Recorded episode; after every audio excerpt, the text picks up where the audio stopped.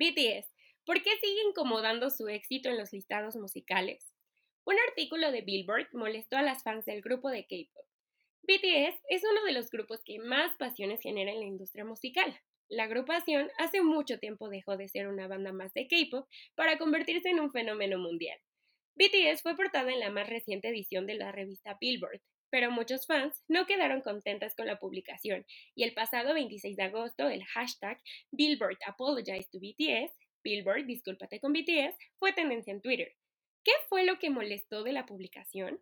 El Army, como se llaman los fans de BTS, expresó su desacuerdo específicamente con una pregunta que el medio hizo a BTS sobre las posiciones consistentemente altas de la banda en sus listas de música.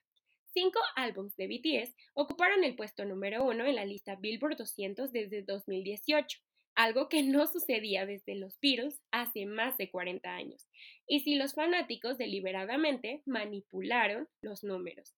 Billboard señaló en su artículo que la misma pregunta sobre la manipulación de listados ha estado circulando en línea durante un tiempo y se deriva en buena parte de los esfuerzos coordinados del Army para comprar álbumes físicos y registros digitales en gran cantidad.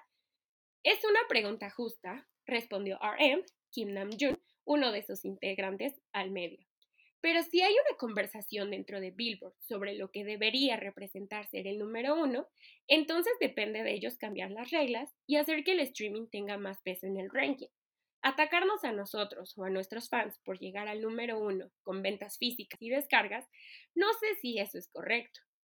Simplemente parece que somos blancos fáciles porque somos una banda de chicos, un acto de K-pop y tenemos esta gran lealtad de los fanáticos.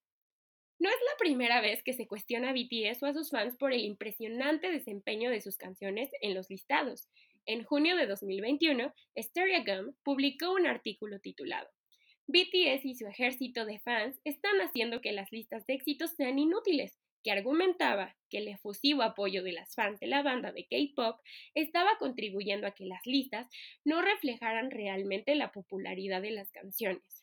Sin embargo, las listas de popularidad en la música nunca han sido 100% transparentes, y tanto en la era del streaming como décadas antes, artistas y disqueras han recurrido a todo tipo de prácticas, algunas más éticas que otras, para llegar a los primeros lugares. ¿Por qué entonces se ataca a BTS cuando sus fans apoyan genuina y honestamente la música de sus artistas favoritos?